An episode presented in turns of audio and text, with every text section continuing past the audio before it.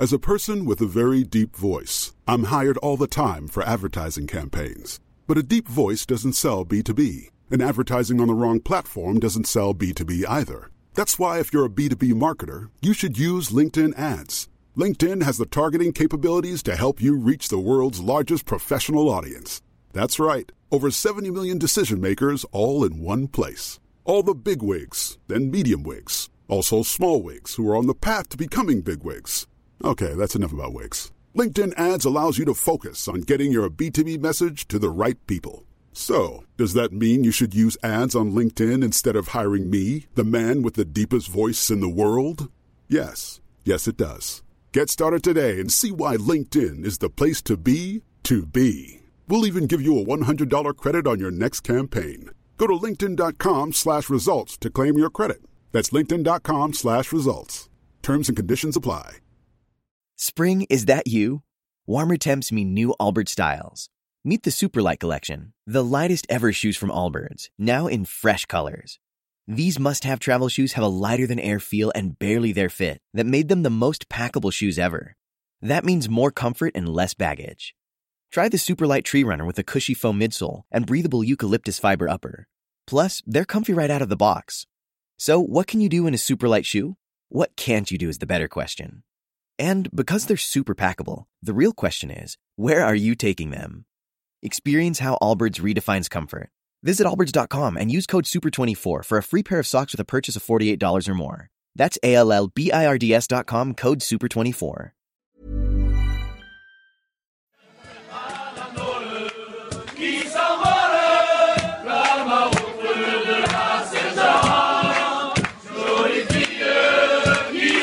Welcome back to the French Rugby Podcast with me, Tim Groves, ex Scotland international and adopted Frenchman, Johnny BT. And we're going to be joined a bit later on by Castres Tyler Ardron for a chat about life in the top 14 compared to the URC, Super Rugby. He's a very well travelled man, the international picture for Canada as well, loads more. But there's quite a lot of news, Johnny.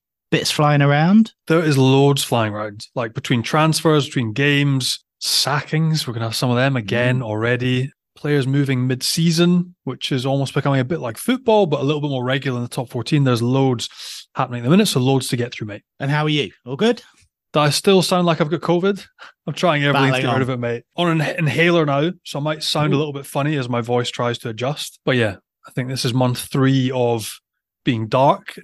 As long as I make Christmas, I'll be happy. As long as I can get there and be happy and fun and up for Christmas, I'll be delighted. Your voice has been through a tough period, so we'll nurse it through another week or two and we'll get there. Let's start off then with probably the biggest of the news this week, which is obviously concerning Antoine Dupont. He is apparently not going to be playing in the Six Nations in a few months' time, and he's going to be preparing for the Olympics with France, transitioning to sevens. He's not on his own. Arthur Vincent, Sekou Macalou are going to be with him. Damien Penaud potentially awaiting to hear if he can be released by Bordeaux, and if not, maybe Louis Bielle-Biarrey. So, what do you make of all that? I think it's really cool for the world of sevens in that this is their year with the Olympics coming through to shine. Um, there's all sorts going on. There's like behind the scenes documentaries. There's loads that's going to shine loads of insight into the world of sevens. And they sort of rebooted the whole comp this year as well. So it's exciting. You got um, Hooper as well from Wallabies captain. He's putting Yeah. that jersey back on. That'll be epic. The question remains for me is how good are they going to be? This is the thing. Hmm. So like they're, they're giving away that spot. They're not going to be part of the Six Nations. You've got guys that are going to have to come in and do a job and replace, which is great for life without Antoine Dupont. If that happens at the next World Cup, what happens? Are there Six Nations expectations? Is that impacted? But you've now got, you know, a real chance for people that haven't played. Lucu, Couilloud, Baptiste Serin, is he going to get back in the mix? Jauneau, who's been ripping up for Clermont, he's injured now. So the sort of the 15s game is what does life look like without Antoine? And for the sevens game, it's going to be phenomenal. Like these boys in some of the biggest stars on the planet in the 15s game, coming in, transitioning, and hoping to take the sevens game by storm. But there's even simplest, like what position do they play? Hmm. Like Antoine Dupont, he's probably a forward in sevens, but even like the most simplistic of things, like the physical aspect and the fitness requirements in sevens are completely different. And these are all fit athletes, right? But sevens fitness and the way they play the game is like a different sport. So it's going to be a massive shock. I'm going to be really interested to see how they adapt. Obviously, they've been given their spots. Are they going to be good enough to play? We saw, like in the commie games, previously in previous Olympics, players come in, but they just can't maintain that rhythm for the length of time required. So it'll be really interesting to see what impact they have, how long they play, and if they can really help their nation, their nation's chances of winning the competition. Um, but in terms of like the buzz and what it stirs up around it, it's absolutely phenomenal. And that's why they're in, obviously. Let's make no bones about, about it. They're not being picked as amazing rugby players as they are, brilliant athletes. They're being picked because of their profile, right? Well, their profile, and also they do bring a lot with them. They're very gifted rugby players, but yeah, uh, it's always a bit of me that has this. I don't know. There's boys that are there that are full time that have had these spots in between cycles and competitions, and they'll be devastated. Do you imagine that's your life's work, and somebody gets parachuted in? And it's not guaranteed that they're going to be good. So, mate, all these things to work through. They obviously get to prep and they get the warm up competitions, the warm up tournaments to show what they've got. But for me, it's going to be the, the biggest adaptation is the, is the physical aspect of the game. Can they stick with the pace of sevens rugby? That I don't think people have an appreciation for just how quick and how physical it is. Like it's unbelievable. Um, so we'll see. Really interested to see the watch the warm up tournaments and how they get on. And mate, mega like Olympic year for rock stars. Um, if it goes and it clicks, will be absolutely amazing for French rugby after they've just held the Rugby World Cup. So very cool. Four rock stars, obviously the headline act is Antoine Dupont, but mm-hmm. arguably if you're looking at those four, the one that could potentially make the biggest difference, you'd say Sekou Macalou, right? I was going to say Bielle-Biarrey. Really? Okay. I mean, but, but that's the thing. Like Sekou Macalou again would be another forward and, and a line out operator, but mm. there's also he's massive, right? How many people in the Seventh Circuit are that size? N- not really any, because you're like a Titanic turning because you're coming up against the quickest whippets on the planet. So Sekou Macalou, you'd almost think, yes, he would have sort of edge, physicality, can break tackles, can offload, has a height advantage. But point of difference, yeah. Oh, massive point, a, a point. But then also, you're also carrying somebody that's going to turn differently, and it's really weird. Was Bielle-Biarrey is a guy that we know has that raw speed, can last at that level, uh, and he might fit um, more in a more straightforward manner. So really weird to see if he comes in or if Damien Penaud comes in. We don't know who Bordeaux is going to release. Um, and Arthur Vincent, again, it's another one like physically outside center. Like he's had two knee ACL re- reconstructions. Is he going to be fit enough to compete at that level? So really interesting. Loads of buzz around the comp over here in France already. Um, and they're just adding a little bit of gold dust, which is pretty cool. You mentioned Michael Hooper's doing it as well for Australia. France clearly going big as the hosts and, and getting all these names in. If we see GB do it, any names you want to throw out there? Any players you'd like to see transition to sevens? I mean, I'm thinking of wingers. I'm thinking who's the quickest? Henry Arundell. I'd love to see Keenan. Yeah. Keenan, fullback from Ireland. He, he would easily, I think, in terms of the lightness he has, his GPS is off the charts. He's got all the the technical ability, Henry Arundell. I mean, what he stuck together at the weekend. We can talk about that when we get to top 14. Phenomenal athlete, just needs ball in his hands. Um, I'm trying to think if there's any Welsh or Scots. Maybe not at the minute, but those two certainly. A guy like Johnny May. Johnny May's retired from international rugby, but QT flit into a seven circuit and do a job potentially. So there's a few guys knocking around that would still be excellent. And these French players that we know are going to do it, they're not only missing the Six Nations, presumably they're going to miss a lot of the club season as well. Yeah. So that is the question for the club presidents is who can you afford to lose?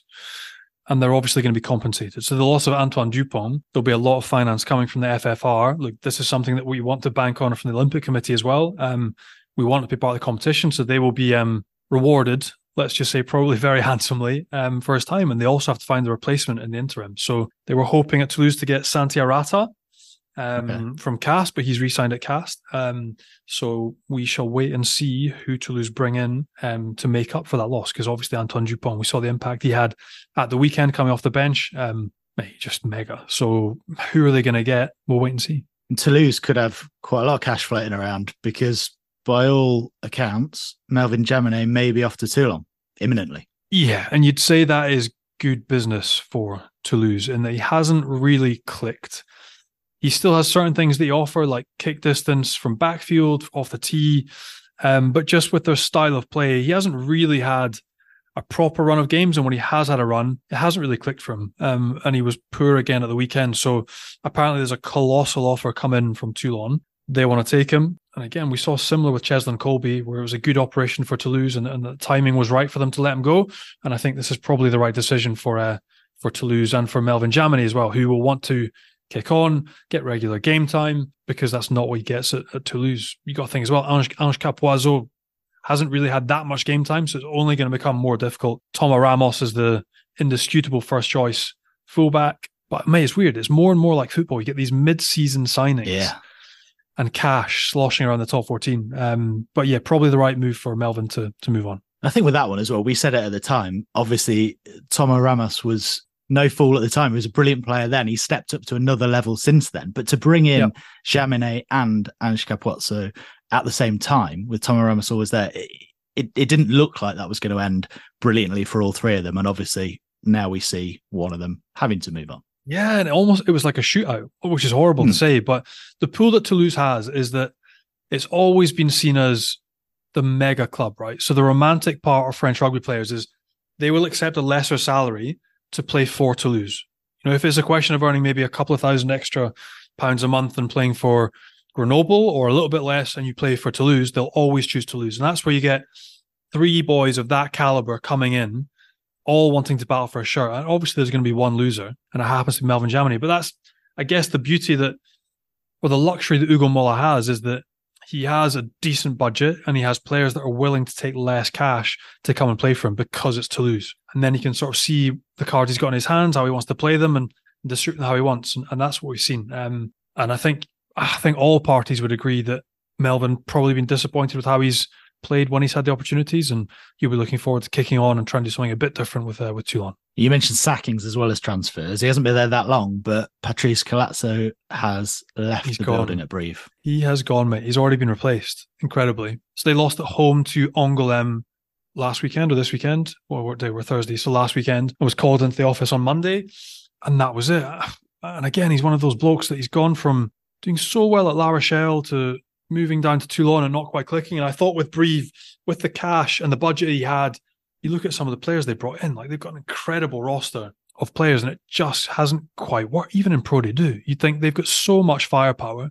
They should be blowing everybody away easily and then plotting that return back to the top 14. They should bounce straight back up, but it just hasn't worked. So he has left already. Um, Pierre-Henry Broncan, who was with Eddie Jones with the Australian, set up during the World Cup. He was previously the head coach at Castres has just agreed a contract with them to arrive this week and take them through to 2026. He was looking at signing at Montpellier.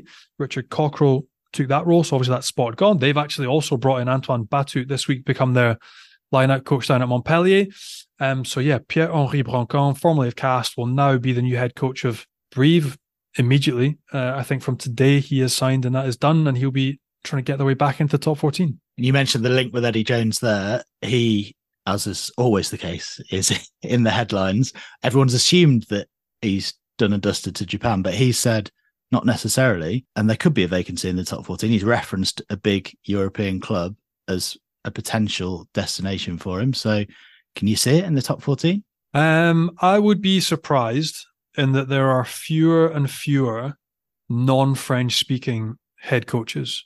You look even at Richard Cockerill arriving at Montpellier, who speaks French, like speaks a bit of French, yeah. but it's obviously going to be a slow start getting yourself back into French um, and being able to, you know, explain yourself and get the detail you want over in French straight away. It's always going to be difficult. And Montpellier kind of paying. And I don't know if there was one club weirdly that I think would look at it would be a club like Montpellier, where it'd be a Mohed Al Altrad decision. But they've got Neil McIlroy, formerly head of everything behind the scenes at Clermont, who's just come in to be their director of behind the scenes, director of sport, director of rugby um, who's a good egg. And I think he would be way less inclined to take a non French speaker. Right. We'll chat a bit more about the top 14 later and get our guest on shortly. But let's find out first what your Meater moment of the week is, Johnny. Well, mate, I'm delighted we're doing it before he comes on because it's actually him. Um, oh, you're going to embarrass re- him, Which should have been really awkward having to explain that he was awesome in front of him, but he was awesome. So Tyler Ardron at the weekend, and there could have been a few boys. Zach Henry, friend of the show, 21 points, big win against Lyon away from home. He was fucking metronomic as well. But Tyler, like as far as number eights go, and I remember playing against him when it was Scotland Canada back in the, the dark ages, like 2014 or something. One. The big one, mate, the big one. I think we won by a point and a half. Um, and I just remember thinking, this boy's special. And again, Canadian teams that I played with DTH Van der Merwe, like some wonderful athletes, they just didn't have the depth. But he was somebody that stood out way back then. And I've loved watching him play ever since. No matter where he's been, Ospreys, Waikato, uh, and now we're in France. But at the weekend, they pumped Oyonnax, and he was front and center of everything, ball carrying like it was a recital, mate. If you'd watched the game, the offloads, the way he goes forward, he's just got some real all round qualities that you look for in a back rower. Um, couple of missed kicks, interesting as well. But I love the fact that he tries the kicks, that he's an all rounder, that he's got footballing skills as well. Um, carried hard, aerial ability, complete freak as well. Dominated everything, their ball, his own ball. Um, he is ridiculous in the air. He got over for a decent try. He's just signed re two years mm. this week as well. Um, so all positive, and he was just exceptional. So he is our Meater moment of the weekend because he was a star at the weekend. Ridiculous. There we go. No planning, no favoritism at all. Just pure coincidence that he's on this week. pure coincidence, but clearly not, but well, clearly is because I don't want to say it in front of him. There we go. That was Johnny's Meater moment of the week, and Meater is the world's number one wireless meat thermometer, recently making over 20 million cooks better with their game-changing app and completely wireless Bluetooth meat probe. You can use it on a barbecue, in the oven, or in a pan, and you can get your hands on one at meater.com. Plus, you can get 10% off any full price item. All you have to do is enter the code FrenchPod10 at checkout. That's FrenchPod10 and you'll get 10% off any full price item at meater.com. Let's get our guest on now, then, and we can have a chat with a very well traveled man, but one who's made France's home in recent years and it's gone pretty well. Castres Canadian back rower Tyler Ardron joins us. How you doing? I'm doing well, thank you. How are you? We're good. Johnny was just singing your praises. So um, you've got a fan over here. Big win over Oyonnax at the weekend, and you must be happy generally with how the season started. Yeah, for sure. Especially getting the win after uh, a pretty disappointing away game in uh, in Paris against Stade Francais. So uh, no, it's pretty good to to come back to Castres in front of our supporters. I think they said it'd been uh, six or seven weeks since we played in front of them, so it's quite a while. Well, we'll talk about that game quickly before we talk about Oyonnax, the away game in Stade Francais. We spoke last week to a couple of boys up in Stade, JJ van der Mescht, telling us about Rory Kockott. You played with Rory. I played with Rory as well at Castres. What was it like playing against Rory, your former coach and former teammate in Stade Francais colors? You know, I was actually uh, he didn't didn't uh, he didn't talk too much. I think uh, I think he's really been um, been targeted by the refs from what I've seen the last few months uh, in the top 14. So I think he's uh, he's toned it down a little. But uh, I mean, yeah, he he played well against us. He's definitely a player that can play well under pressure and apart from everything else he did, he was a centimeter, just a wrong bounce off of 50 22 that would have uh, really kept them on the front foot. So, uh, yeah, all credit to him. He's, he's definitely a good player. And, mate, for you personally, you made the team of the week in France this weekend. Things seems to be going well. You're loving life in Castres.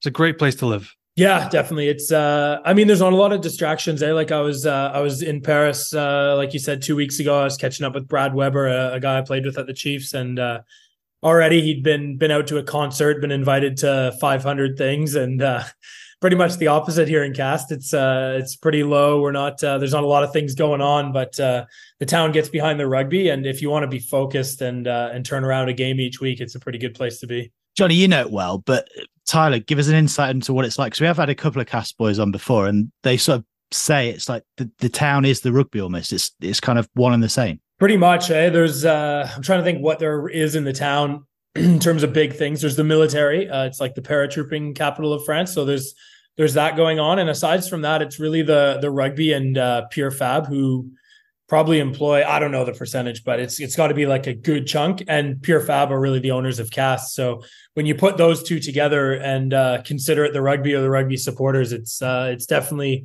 the majority of the city. And let's talk about the Oyonnax game then, because Johnny mentioned all the good stuff. You were in the team of the week. I mean, he's given you his player of the week, everything of the week, Johnny has. But I'm interested in a little clip I saw doing the rounds on social media. What were you doing on top of them all? Oh, it's not where I wanted to end up. Uh, yeah, I mean, I, I jumped. It, it, wasn't a good read. It was uh, in the system we have. I probably shouldn't have jumped there. I definitely shouldn't have jumped. I saw they put uh, they were running a bit of a special play and they put a bunch of uh, backs at the front of the lineup. So I was like, well, they have to throw in this area. There's only forwards here, but uh, now the two guys lifting me, I mean, we all just wanted to to get our heads down and start pushing. So they just threw me on top and uh, got into their work. So uh, yeah, I ended up the worst for wear out of it all, but uh, yeah, not where I wanted to be.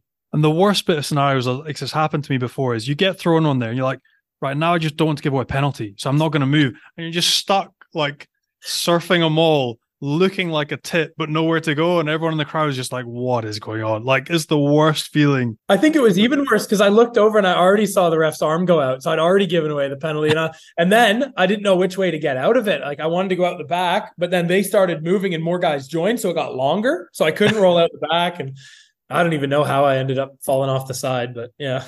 You mentioned you're happy in Castres, obviously, and you've signed a new new deal. So presumably, really chuffed with that. I'm guessing you had other offers. So what what was the kind of motivation behind wanting to to stay long term? Yeah, well, I think we do. We definitely have a lot of. Um, we we have a good chance at winning the league, uh, and it's a team that's pretty motivated. Like, I mean, I was just in training today, and Jack Goodhue showed up uh, for his first day to get integrated, and I think they've done quite well from uh, from the looks of things recruiting for the next couple years, but also the team we have this year and the way we've started. So uh, I don't have that many years left of rugby. I think um, got to make sure the body's still feeling good, but um, as I'm sure you guys, uh, as you know, it, it, it drags on a bit as the as you get a bit older. And uh, I'd really love to win a professional league, so uh, it was definitely the the best chance of that. What does the initiation look like for Goodhue now? Like he's just arrived you're not in Paris. Brad Weber isn't taking him to the Moulin Rouge. When I was in Castres, it was a head shave or you were out for a meal and a few drinks. Like, what would you be doing to initiate him into the club? That'd be good for Jack, wouldn't it? A head shave. It's a bit dodgy, is it? He, he could do the head shave, yeah. yeah, yeah. I didn't say it. But uh, no, it's pretty tame right now because I mean we've got the biggest game of our biggest home game of our season probably this week. So uh, I think everyone just gave him a glance and said hello, and everyone's so focused on what we've got coming on Saturday that I think he might sneak under the radar and uh, really get away with this one. Mate, those games, those weekends are extra because, like, we know how much everyone in Castres lives and breathes. Right, well, like, what amazed me when I was in Castres was on game day, like, eighty percent of the town is closed because, like, this the town's only a population of thirty odd thousand, and then on game day there's twenty thousand in the stadium. But then Derby weekends against Toulouse it just like goes up to another level. So you have like, I don't know, that like feeling of a, a town being behind you. And then all of a sudden, when you're either going to Toulouse or they come to town, it just goes like next level. Can you feel that buzz? Like if you had people in watching training this week and you get that feeling again? Oh yeah, get, you get it straight away. I mean, I, no one hardly congratulated us after the Oyonnax game. Every every supporter was just saying Toulouse was coming next week. So uh, that's definitely the case. But uh, I, I mean, I think there's also that kind of like little brother uh, scenario going on with Castres and Toulouse. And uh, it's probably the one game where not only are they supporting us and behind us, but they're kind of wanting the worst for the opposition, which isn't normally the case. We have great supporters. So uh, that just adds like almost a little extra to it. You mentioned Jack Goodhue coming in. Generally speaking, I don't think it's disrespectful to say that Castres do a brilliant job recruitment wise, but they do it based on kind of grit or steel or or a certain amount of kind of personal characteristics and traits. There aren't generally a load of big egos, are there? Yeah, no, big time. Uh, yeah, like the the big name signings almost never end up in Castres. It's quite a. It really makes for a good environment. Like I've never been at uh, at one of the other French clubs, but I mean, I have lots of friends playing, and I've heard you can start to get that um, the distance between a lower guy and a higher guy. We, we don't have any of that. Like it's all it's all quite in the middle here at Castres, and everyone works hard, and and there's real genuine competition for the spots. It's not uh, as if anyone's going to play. Uh, but from talking to my friends in New Zealand and uh, getting to talk to Jack the last couple months, just welcoming him and kind of helping him get set up here, uh, it sounds like that's kind of what his role's always been at the Crusaders and with the All Blacks. I know he was in the leaders group for defense, and he's kind of like a gritty, hardworking player himself. Johnny, that's a big part of recruitment, isn't it? They'll have done their homework. Like I assume Jack will fit in. It's quite weird in that it doesn't really change even with the coaching cycle. So like I had like two or three coaches when I was at Castres. Obviously, you've got Broncan's just left, you've got Davidson in there now, but this the type of profile they go for, it sort of generally seems somebody with a point to prove or like an underdog or a like you, you kind of hit the nail on the head with like you compare Toulouse and like the rock star mentality they'd probably look at and like the sort of chic of going to like a Paris or and then there's like country town, simple people, happy living. You get together, you barbecue on the weekend, and they just try to recruit like I don't know the word dogged in the mentality, but sort of rugged, simple people that are going to come in and do a job, which is pretty cool. And then that sort of forms like the identity of the team is formed around those people and the town. Like it all sort of forms nicely into really tight because there's not much distraction and good people that you're spending good time good time with, and then you want to go off to war with. So Right, that's what I loved about Castres. That was my best experience, probably the teams I played for in France. And again, like yourself, Goodhue, people they they got come in like Big Tom Staniforth or kind of fit that mold, which I love. And it seems like it's going to keep on going. Yeah, I think they do. Yeah, they get it right. And like you said, the coaches, I mean, it's my fourth season here and I joke with Jeremy. I tell him not to get too comfortable because you never know what can happen. But yeah. uh, we get along great, so I like to give him a bit of shit. But uh, yeah, I mean, it's my fourth season, my third coach, and uh, every time we've turned around and and climbed back up the league. So uh, with the group we have, it, it, doesn't take much to just turn a switch and we can really start winning games. And with the news this week, you've almost done a swap with Brive. Obviously, Pierre Henri Broncon has sort of gone there. You played under him. What's the big difference. Obviously, a, French coach, but who has worked under Eddie Jones now in Australia, clearly a smart guy, and Jeremy Davidson coming in and leading you now. Are there are there major differences between the two? I mean, in terms of the level of coaching, there's not a major difference. Like they're both they're both good coaches. Like Pierre's one of the one of the smartest rugby minds I've ever come across. Uh, but he would have had a little bit more trouble conveying it to the group. Like his messaging was a little less clear. Uh, whereas Jeremy's really like he's he's on it. Like he's got his theme of the week and the things we want to focus on and he he really makes sure that those are priorities. Um, so they're quite different um, coaching styles but uh, no i mean they've both been they've both been great. And they've both i mean pure he we finished first in the league and and we lost the final to montpellier with him and like he's an amazing coach. So um, yeah i know he'll do well at Brive. And then um, jeremy came in and we were kind of down to the bottom of the league and we started winning game after game. He really rallied the troops and and got everyone on the same page. So they've kind of fit the mold of what was needed at the time, both. It's something interesting as well, the point like three coaches, four seasons, or four coaches, three seasons, either way. But I always find as well, because of the volatility, you're always a little bit insecure about your spot on the team. A new coach is going to come in. Are you going to get re-signed? Is there going to be a contract? But you've obviously done enough with each single one of these coaches to pick up the game time, nail it down, earn yourself a spot and keep chugging forward. But like just generally, how do you find top 14 like style wise? Like you've obviously like played Canada national team, you've been uh, in the UK as well, you're the Ospreys, you're part of Super Rugby, but like coming to top 14, how do you find the different style that clearly suits you so well? Yeah, well, it didn't suit me that well coming here, if I'm honest, uh, because I started playing. Well, I was playing a lot for the Chiefs, and uh, we we lost the South Africans heading into. I guess I never really played much when we lost the South Africans, but we started training and we realized once they were gone, we were just going to try to win the league with speed. And it, the rugby just started kind of changing, and I, and I didn't last very long. I, I, came to France quickly after that.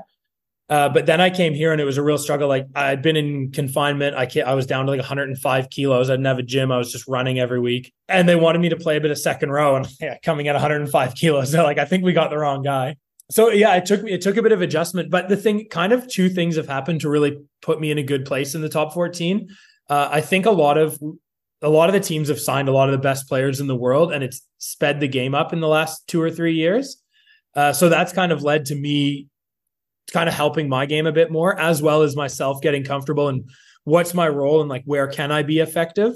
Uh, I'm not. I'm just not a great ball carrier straight into two guys. Like some guys that's that's with their strength. And me if i get a one-on-one i can do some things and get my hands free. Uh, so I've, I've, really been able to kind of get myself into a position in the team where where i can use my strengths. Um, and i'd say between those two things that's kind of led to I, have really felt better each year. And i mean yeah the body's not getting any younger but i think my rugby's kind of been improving as i'm as i'm getting older here. It's a really interesting point you made about the chiefs as well. Like the south africans leaving super rugby how much of a detrimental effect do you think that's going to have on Kiwi rugby and Aussie rugby generally? The fact that they're now away in URC and playing as European sides, where does that leave those Southern Hemisphere sides without South Africa? Yeah, I mean it's sad. Like some of my best friends are over there, you know. Like, and I, and I talk to them, and yeah, I'm not. I don't. I don't hold anything back on what I think of it because I think they really need to get it sorted. Because I want the best for New Zealand rugby. I think they have such an amazing culture, and I would hate to see them start falling down. And and like like we saw, they can get things together and really play well. The World Cup showed it. But if it's going to be five or four Super Rugby teams from New Zealand beating everyone except the Brumbies every week from Australia, it's it's gonna. I think everyone's just going to come to an equal level, and maybe Australia will come up a little, but they're both going to be teams at at a very similar level after a few years. And I don't think that bodes so well for. Uh, for the Kiwis. So I think you can see what the South Africans have done. Like they've joined Europe and I mean they're going well in the URC and the World Cup. They went really well again. On a personal note, talking about how you adjusted to life in the top 14 and and the fact that they maybe wanted you to play a bit of second row and you have played a bit of second row before some people kind of towards the end of their career might transition into the second row to prolong their career? You've said a couple of times that you don't have that long left. I, from the outside, it looks like you got years left. But is that something you consider doing if if someone said you can add another couple of years if you play second row? I mean, I would I would consider it. I have no issues uh, with doing it. I think just the way that the structure of rugby's going is you can see it's really becoming like a set piece game and not just a set piece scrum and line out, but you're going to receive a kick, you're going to set up, you're going to have guys chasing, you're going to have guys making a long line of to protect the box kicker, things like that. I just think it doesn't really lead well or lend well to my style of rugby to put my to put myself in with those big guys. Like I mean, guys are getting big. Like you see these second rows now, 130 plus kilos, and like I'm struggling to make sure I can be over 110 every weekend now. So I mean, sure, I would be willing to do it, but I don't think it it fits that well. And luckily, I played so much so many sports growing up that I I kind of built that athleticism where I can my strength is getting around the park and, and chasing more. So sure I would do it, but I think I'm better off trying to take care of the body and uh, and stay where I am. And like looking ahead, another World Cup in four years' time. Again, you must have been incredibly disappointed for Canada to miss out on the Rugby World Cup in France. You being here in France, that must have been heartbreaking. But the fact that you do have that hybrid nature, you can play back row, second row. You'll be what 35 and a half for the next World Cup in Australia. Do you still have hopes and dreams of making that World Cup and finishing on a real high note with Canada in four years' time? Yeah, that's kind of my objective. I think like that's right around the time I'd like to retire. Um, and like you said, I think my body will be fine, but um, I don't want to push an extra year out of it. Like there's there's things I want to do after rugby. I, have done a an undergrad degree. I've done a master's. I want to like kind of kind of do, make sure those things are well set up. And I also want to be ready to attack each season and and do the best. I don't want to draw out an extra season to you know get a bit more money or something. So um, yeah, I've kind of I've kind of set that as a bit of an objective for myself. I'd love to play. Uh, I've signed two more seasons after this here at Castres. One more top 14 season, I would hope, leading into that World Cup and kind of really go out on a high then if we can qualify. And I don't want to bank on it, but having 24 teams sounds like in the next World Cup should uh, should give us at least a better chance of uh, of qualifying if we can get things right. So, yeah, that'd be great you were parachuted in, weren't you, to play in that game against Chile? Was it a qualification for the 2023 World Cup? But it didn't play too much sort of around that. So, how did you find kind of going into that game and the whole setup and and what transpired eventually? Obviously, as Johnny said, was very disappointing. It was just a really, uh, it was really unfortunate. Like I, I wanted to play both games, uh, so I got all my stuff ready and in order. I thought, uh, but in Europe, it was all during COVID. So in Europe, if you had COVID once and a vaccine, that counted as vaccinated. And then in Canada, you even if you'd had COVID, you needed two vaccines. Mm-hmm. So I had my flight sent to me. I was getting ready to, I was going to play a game and then the next week fly over in preparation. And then the Canadian government said I wasn't allowed to go be in Canada because I, so then that same day I went, got my vaccine. And then I was eligible to be in Canada like on the Sunday and they played on Saturday or something. So I, I couldn't even play the first home game just because of those reasons. And I wanted, I thought, okay, well, I'll spend the most amount of time I can with the team because, you know, I'm only one player, but I feel like the, the, experience I have and the things I can maybe help with is probably more valuable even than what I can put on the field.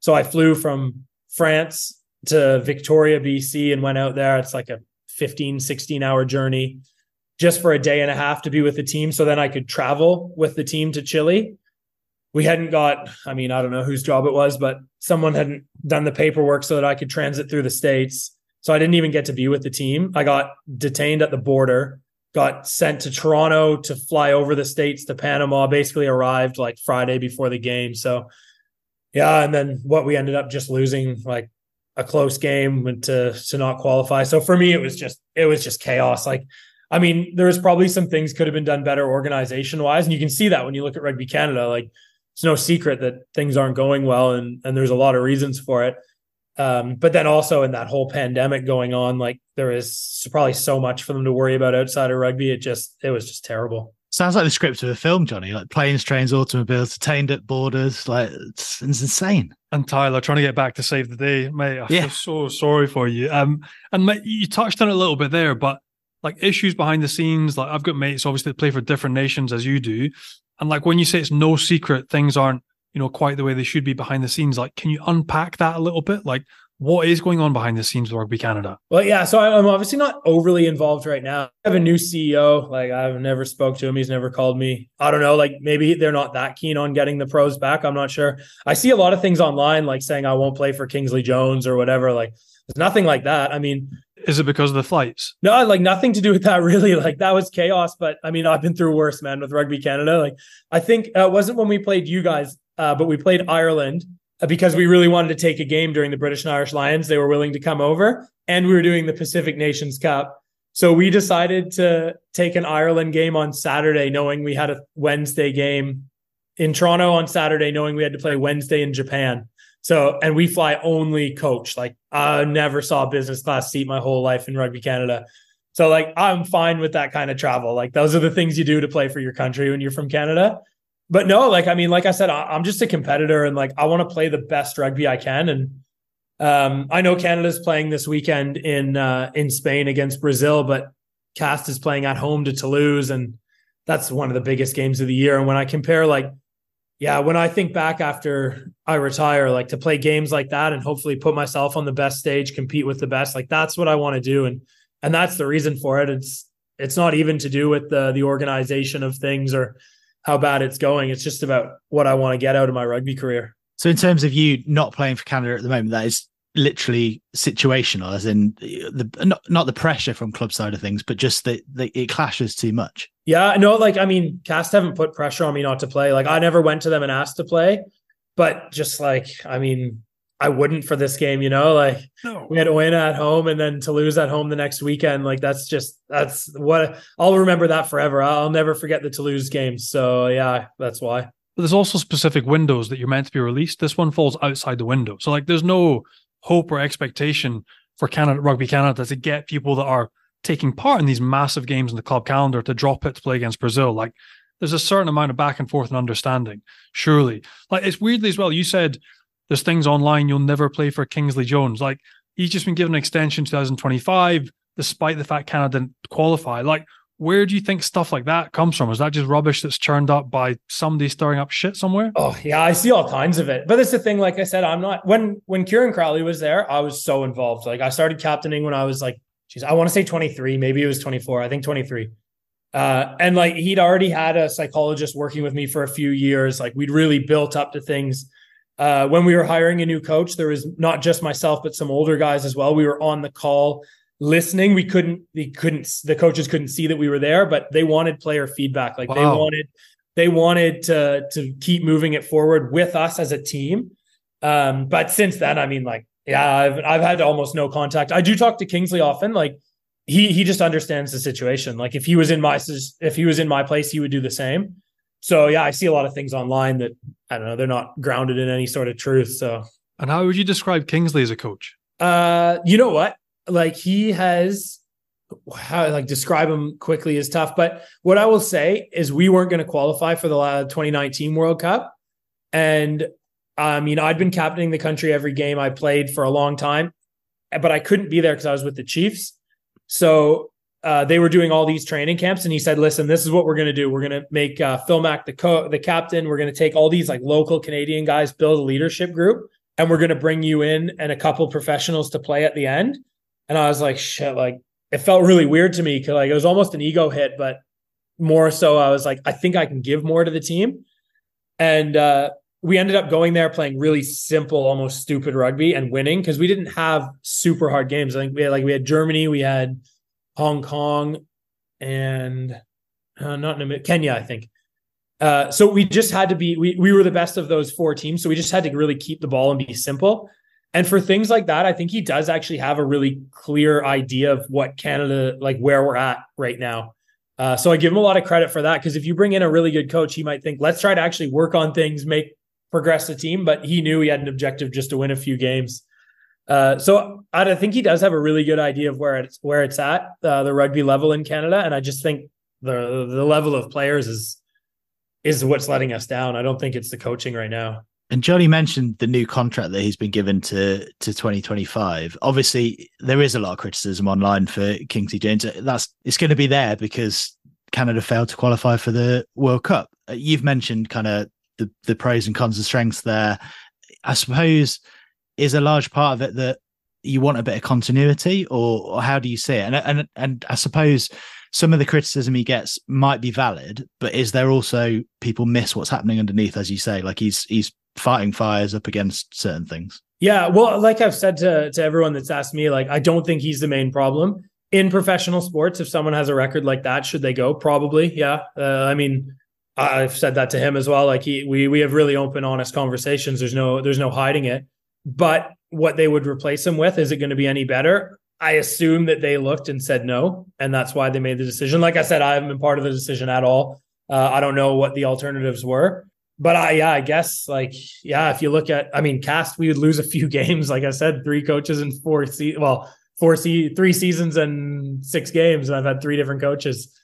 So uh, yeah, like I mean, you when you look at it from the outside, you definitely you'd want to change the coach, but I don't know who's putting their hand up to take that job right now. So and what have you made generally about the sort of new format of the Autumn Nations competition that's being reformatted? And again, in terms of game time, quality, opposition for Canada, it's going to be blocked at the start and there's two tiers and there's no promotion relegation for a few seasons. But in terms of more regular games against higher caliber opposition, how much of a help do you think that's going to be for Rugby Canada? That's the Pacific Nations Cup we're back into, is it? Is that the one? Yeah. Yeah, I think that's great. I like I'm a little worried right now that there's been a big disconnect. Like we used to play that back in when I started in 2012 up to 2015. I think we were playing that, but I mean, we would win at least half of our games against like Japan, uh, Fiji, Samoa, Tonga, and I think that gap's really grown lately. So um, I don't I don't know. Like there's there's both sides of it. Like it's you do want to play against the best, but also but is losing by 50 points for four games in a row gonna gonna progress you? I'm not sure. I think it's good that that we won't progress up from there, that we can play those games. But uh yeah, I think the the next the next year will show uh will show where we're at. But yeah, I don't know. It's it's it's good that we're playing better games. I can say that. You mentioned the gap. It's funny because when people talk about the so-called tier two nations, and no one really likes talking about tier one and tier two, but it it's been there historically, so we might as well. There's a lot of chatters in there about the Pacific nations and and helping them, and and things have been done in recent years, and it's getting better and better and better. There's a bit of a spotlight on the USA, who also failed to qualify for the World Cup and and really struggled. And we spoke to David Ainu'u and a few of the other guys about their plight or what's going on in USA rugby. Do you feel like, in a way, North America gets forgotten about a little bit? Yeah, I think so. I mean, having the Moana Pacifica and the Fiji Drua, I mean, that's it's helping huge for those guys because they have all kinds of professionals all over the world. But then now they have like a, a base and a culture that they can draw on when they all come back. And uh, we don't we don't even have the guys playing professionally really in Canada. But there's always been so much talk like, oh, we'll put a team on the West Coast to play in Super Rugby, or we'll put a team on the East Coast to play in the URC.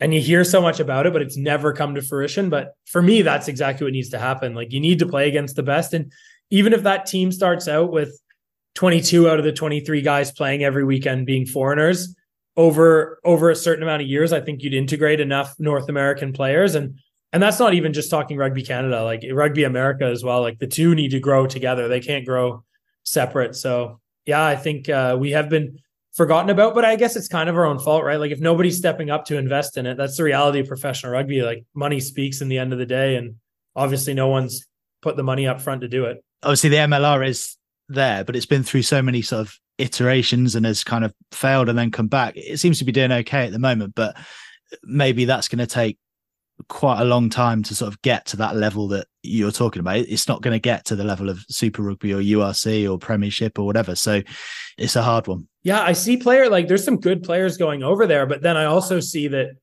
Chile keeps one team together for the whole year, and so does Uruguay, minus a couple professionals, and then they beat Canada and the US. So I had such high hopes for the MLR, but I mean, at the end of the day, you just got to look at what actually happens, and it doesn't work out that well. So if you were Bill Beaumont, then Corn, if we're sort of saying that maybe Canada get forgotten about a little bit, I know it's difficult when you're in charge and you're in a position of power, but if you were to sort of give us a few key points that could really help Canada, is it money? Is it infrastructure? Is it what would the key points be for you? Well, that like for me, that's all it is, and that's why like I don't point any fingers at World Rugby. Like they've got so many things to do, and uh, we talk a big game having in the U.S. and Canada having all these big supporters of rugby and this and that, but I mean, it's the same with rugby. Like you're responsible for your own destiny and your own performance. And uh, we've never had any of these people that come around and point fingers at everyone else, step up and put the money up for a, a professional team to compete in one of the leagues. Because I am pretty confident if someone went to Super Rugby or the URC and said, "This is our plan, we're going to bring a team," I, would be very surprised if they said no to uh, something in America or Canada. So, uh, yeah, I feel like we just we haven't had the support and we haven't had the the right people step up and do it. That's that's all we're waiting for. I know Jamie Cudmore is involved in in some way, having played in the the top fourteen. He's gone back there. For you personally, you mentioned what you might do after playing rugby. Would you think about going in and trying to fix some of these problems if you were asked? Well, that's yeah, I get asked that a lot, but I, I don't I just don't see where the where the solution is. If if there was like a good clear plan, a good team of people together, and we all started working on the same page, I mean, that's what rugby is. So I love a call, I love a challenge, and I love uh, I love working for it. But I don't see uh, I don't see where the where the finish line is, or even I don't see the progress being made in the right way. So currently, uh, I've probably got other things I would prefer to do. But I mean, I know without Rugby Canada and without Kieran Crowley and Neil Barnes, those guys that were helping the program out, I would have never got a shot at professional rugby. And this has been my whole life for 12, 13 years now. So I'd love to give back where I can, but I'm not just going to go uh, hit my head against the wall for four years and get spit out the other end. So, well, mate, I'm sure there will be some sort of spot when you finish. There'll either be coaching or performance or leading or part of the back scene stuff. Like you've got so much to offer, so much experience from being over in different parts of the world. You've seen so much. So clearly, you're going to be a resource they're going to want to tap into. Let's talk quickly about different challenge, maybe a slightly more tangible, closer to home coming up this weekend. Derby weekend, Toulouse, Saturday night, nine o'clock kickoff, live on TV. You've done your analysis. How's it going to go and why? What have you seen that you need to stop, and how are you going to beat Toulouse? Well, we've seen that there's probably going to be about 15 internationals on the field against us at the same time. Uh, so, so we probably want to stop each of them individually.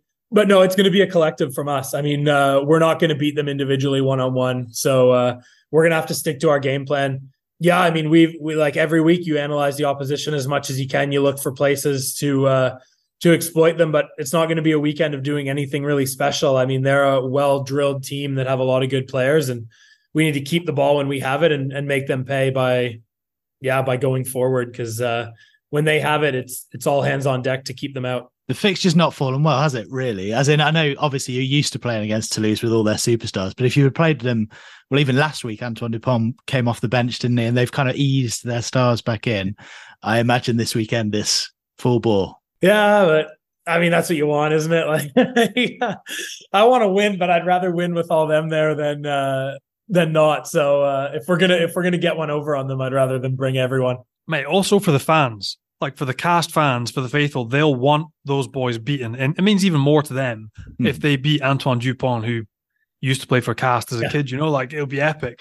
When you do the analysis, like obviously very difficult, but when you analyze a side like Toulouse, can you find any weakness? What little types of things have you seen that you think you could exploit this weekend? Now it's tough to say too much now because eh? uh, we've got a game coming up on Saturday. But what I will say is uh, there's less opportunity the way that they defend than there are against other teams. I mean, um, you really they, they, force you to keep the ball and do all the simple things well. They don't uh, they don't leave areas. They don't uh, they don't make many mistakes. So you really have to beat them. They're not going to beat themselves. There you go. That was very media trained. That was I am saying We're not giving any secrets nothing. away. nothing. Thanks so much for coming on, Tyler. Uh, good luck this weekend. Keep your feet on the ground. No more surfing this week. yeah, I'll do my best. Cheers, Tyler. Thanks, mate. Thanks, guys. Take care. Tyler, very candid, Johnny. Obviously, slightly embarrassed by you giving him the big build up. But um, aside from that, particularly on Canada, you know, he he said what you'd want him to say. He didn't hide away from any of the questions and he was honest. He just reminds me of like what a caricature Canadian would be.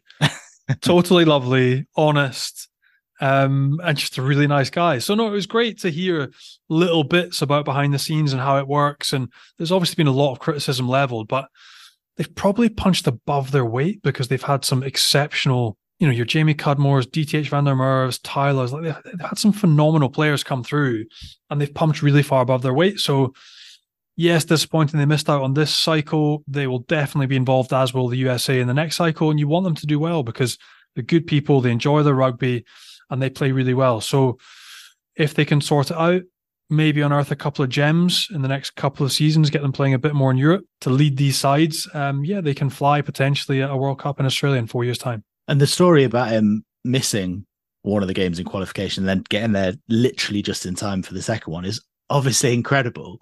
But more broadly, it just shows that they some of these countries do have very good players playing around the world. Often they don't or can't play in those qualifying games and the games in between big tournaments. And even when they do try to, like Tyler, they come up against some massive blockades.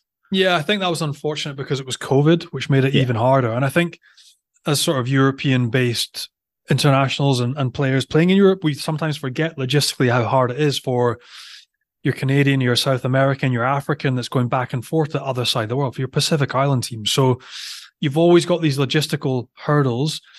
But like you said, like he wouldn't change it for the world in that he's playing with his country, he's getting to see the world. It's playing with Canada that's given the opportunity to play pro rugby and earn him those spots at the Ospreys, at the Chiefs, and now in Castres. Um, but yeah, there's a lot of time spent flying in airports, cattle class, with your knees up around your ears um, but it's worth it. And yeah, it, it, was great to hear him talk about it. And also, that's a story that uh, most people won't have heard. I don't know. I haven't heard it. It wasn't massively high profile and had such a massive impact because we're not blowing smoke up Tyler's ass. Oh, if he'd have played mate. in that game, if he'd had a proper preparation for the second game, there's every chance Canada could have beaten Chile and they could have been at the World Cup. Well, mate, you, you've removed the best player from the team. He's the captain. He calls line out. He ball carries, he does absolutely everything. He's man of the match in top 14 games. Like you stick a guy that really tips the favor in your tips everything in your direction. So really unfortunate, but that might have been the difference right there between Canada participating in the World Cup. In the end, it was Chile, but I mean, just incredible that it was those type of qualifiers that came down, and it was the unfortunate nature of missing those little details that meant that he couldn't participate in the games, which is insane we spoke about Tyler's performance before we got him on to save your embarrassment, and then I embarrassed you anyway. Um, if you hadn't given the Meater moment of the week to Tyler Ardron, Henry Arundell would have been oh. in with it now on debut. Oh, uh, outrageous! Have you seen back the clips of his tries? Yes. I mean, Wheels. Steve Borthwick, give the guy the ball and stop kicking the ball. Give this boy some ball, a little bit of go forward, what he can produce is just ridiculous. like the output physically, the pace for his first two tries. His third try, the power to break the tackle of an Australian international centre, like just incredible. A hat trick on debut in the top 14. And quite rightly now, like a buzz around him. Like, what a talent. And you just want to see more. Like, he obviously scored five in one game at the World Cup. He's got outrageous qualities. So you just hope now England pick him, they give him game time, and young English kids get to see this boy playing on the wing for England. He was absolutely outrageous at the weekend. I did see someone as well, rather harshly. I don't know why they did this. Put a video together of him being a bit suspect in defence in that game. I mean, he scored a hat trick. He's 20 years old. I mean, give him a break. Like, obviously, that's a game, uh, an element of his game that in the top 14 will naturally get better as well. So you pick him now for his attacking abilities. It's not like he's bad in defence, but uh, maybe he made a couple of mistakes. And then that, I think, in the top 14 will also improve his defensive game. Yeah. I mean, you, that type of physical prowess and talent, you can't replicate. So, I mean, obviously somebody's going to shit on, shit on him for a couple of defensive errors, but that type of attacking flair, not many people have. I know what I'd rather have, and it's the ability to do what he does in attack. Um, mate, the, the physical capacity that that body has is is is ridiculous. So, mate, I'm looking forward to seeing him play this weekend again. He could have easily been one of the players of the weekend. He was he was phenomenal, but that pace you just can't replicate it. But he also has the power. That's the difference. It's not just top line speed; it's the ability to break a tackle, get past somebody, eventually offload. Um, so, no, exciting for him right at the start of his career as well. But what a talent! Conspiracy theory, but that account that posted the um, defensive frailties maybe Steve Borthwick, anonymous Steve Borthwick. This is why I didn't pick him. There's a good there's a good chance. Can't chase kicks. He's not coming in. Elsewhere, you did touch on earlier on, but Zach Henry to the four, big win for Stade Francais. Well, that was massive. Away to Lyon as well, and that's a huge win given the context of, of both sides where they are. New coaching staffs coming in. Zach Henry, 21 points, faultless, um, and they really did look effective together. And we spoke to JJ last week, and again, just that impetus of having a new coaching team, the detail and the confidence they have, you could see that coursing through them. And then normally you go to Lyon, that would be a stodgy, difficult affair. But Stade Francais looked absolutely settled, confident in themselves, and they blew Lyon away for large stages of the game. So, uh, yeah, really excited to see what Stade Francais can do. Chuffed as well for Zach Henry, friend of the show, loves a shoof. Um, and difficult for Lyon as well. Young new coach coming in and it's, it's a horrible competition. The top 14, you lose a couple of games and you're back down to the bottom in the basement. So interesting to see how they bounce back this weekend too. We've chatted a bit about La Rochelle's struggles in previous weeks. They did win this week. It wasn't convincing, obviously, but a young kid, Hugo Reus. Right, just. They won that game by nothing. And I mean, Bayonne, who were poor the week before, came to La Rochelle and made La Rochelle look ordinary. Uh, and this is the worrying thing. Like for La Rochelle, still without Greg, who's going to be out till January. Atonio was on the bench, essentially came on and, and shored up their scrum because Colombe still is quite high. He wants to he wants to scrummage high and almost like ends up shoving with his chest. Like he wants to finish high and it's really weird watching him scrum and you just get a real sense for how important those players that are still missing are, despite the fact that they've got Seuteni, they've got Danty, they've got Hastoy, they're still missing Atonio, Skelton, and Alldritt. Those are the three big bodies that make the difference for them. And no matter how well coached you are, you go back to this game, it is a game of confrontation, of physicality, of winning gain line and looking after ball, and they just struggled. And Reus has come off the bench. He hasn't even touched the ball, mate. Like He's come off the bench two minutes before the end of the game, a penalty from nothing, and he's knocked it over to win the game. But that could really easily have been a home draw for La Rochelle or a loss. So yeah, for them, and I know Rog was joking about it, and they hope something has to change. It's not the coach; they're not going to change Rog, but he needs to get his players back quickly. But it just shows the margins in the top 14. If you don't have your top firepower there, things can change very quickly and it's cruel. Um, and those three players for La Rochelle are absolutely huge for them. We're hopefully going to have a chat with a player or two from Pau in the coming weeks. They are ticking along really nicely. Bordeaux had a lot of stars back, but yep. Pau saw them off. Yeah, the thing that I enjoy about Pau is that they. This is going to sound disparaging if any of the Pau boys are listening, but they don't have any real superstars. I know they've got Sam Whitelock coming, Luke Whitelock's there, two ABs, but you've got a really decent nucleus of young French players. You've got young Auradou that's been coming in playing in the second row. Um, he looks like he's going to be superb. Simmons from 10, who's controlling things really nicely. Dan Robson, who's hopefully coming in the podcast next few weeks. But there's no like rock stars. And I don't mean that to be condescending, but they play well as a team and they scrap out well as a team. They're well organized, they're organized in defense. And when they've got ball, they're potent as well. They convert their opportunities. So great to see them marching on when you consider other sides and maybe have those bigger names, bigger signings, a bit like Castres, Pau just quietly ticking along really well, effectively, and picking up another win against the Bordeaux side. Like you mentioned, Damien Penaud, Matthieu Jalibert, Tammy Funa, all these guys back, but Pau still do getting the business done. Yeah, Dan, if you're listening, I think you're a rock star. So speak to you in, in the next couple of weeks. Uh, the other end of the table, Johnny, Montpellier lost at home to Clermont. That's five defeats in a row now. That's not good, man. And again, we talked about at the start of the program, but Cocker's coming in. It's just difficult, mate. As an English speaking coach, I know he'll be trying his best in French. You got Lanny, Stu Lancaster as well. Slightly different fortune, but a few tight wins, which maybe makes it more flattering. Racing flying high. Montpellier, a couple of tight losses, losing at home as well. Five on the bounce. And you're like, the cruel reality of that is that it isn't going to last long. Um, they've just brought in Antoine Battut to be lineout coach, but you know how long a streak do they go on before a change is made? Five, six, seven losses. So you hope that this weekend they can get out, back, back out there and do something. It isn't going to be easy, but mate, Clermont were very good.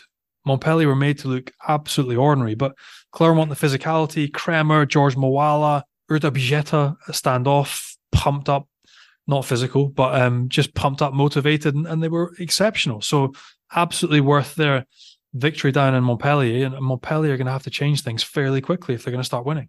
On the road at Perpignan this week, that could be a huge game. Hey, that's not easy. Going to per- Perpignan is not an easy place to go. I know Montpellier on paper have a slightly stronger and better depth to their squad um, and slightly more talented, but Perpignan are playing for their lives. You see the the the post match debriefs of Mathieu Acebes and, and the players on there, Franck Azéma, they actually now play a much better structured game of rugby.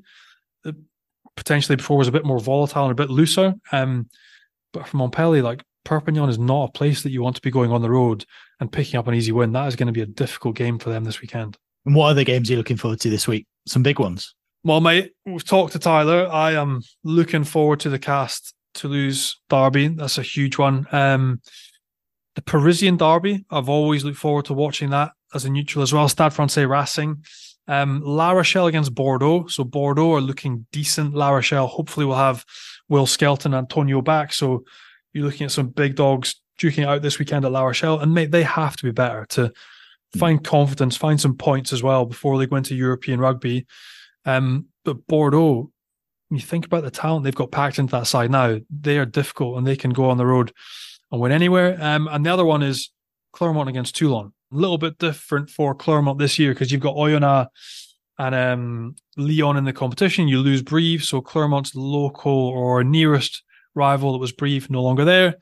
They're on to Toulon, but I've always got a soft spot for Bayonne as well, mate. As you know, they're hosting Pau this weekend, which is a big derby down here in the southwest. So looking forward to that one as well. Bayonne probably a bit more confidence about them after that performance at La Rochelle. So they'll be looking to get a win over Pau, who we just spoke about and are also flying high. So looking forward to that one too. Thanks, Johnny. And massive thanks to Tyler Ardron for joining us. And thanks to all you guys for listening. Make sure you hit subscribe, leave us a nice review if you can. Check us out on Rugby Pass and on YouTube. And we'll be back with another episode next week. Au revoir, Johnny. Cheers, mate.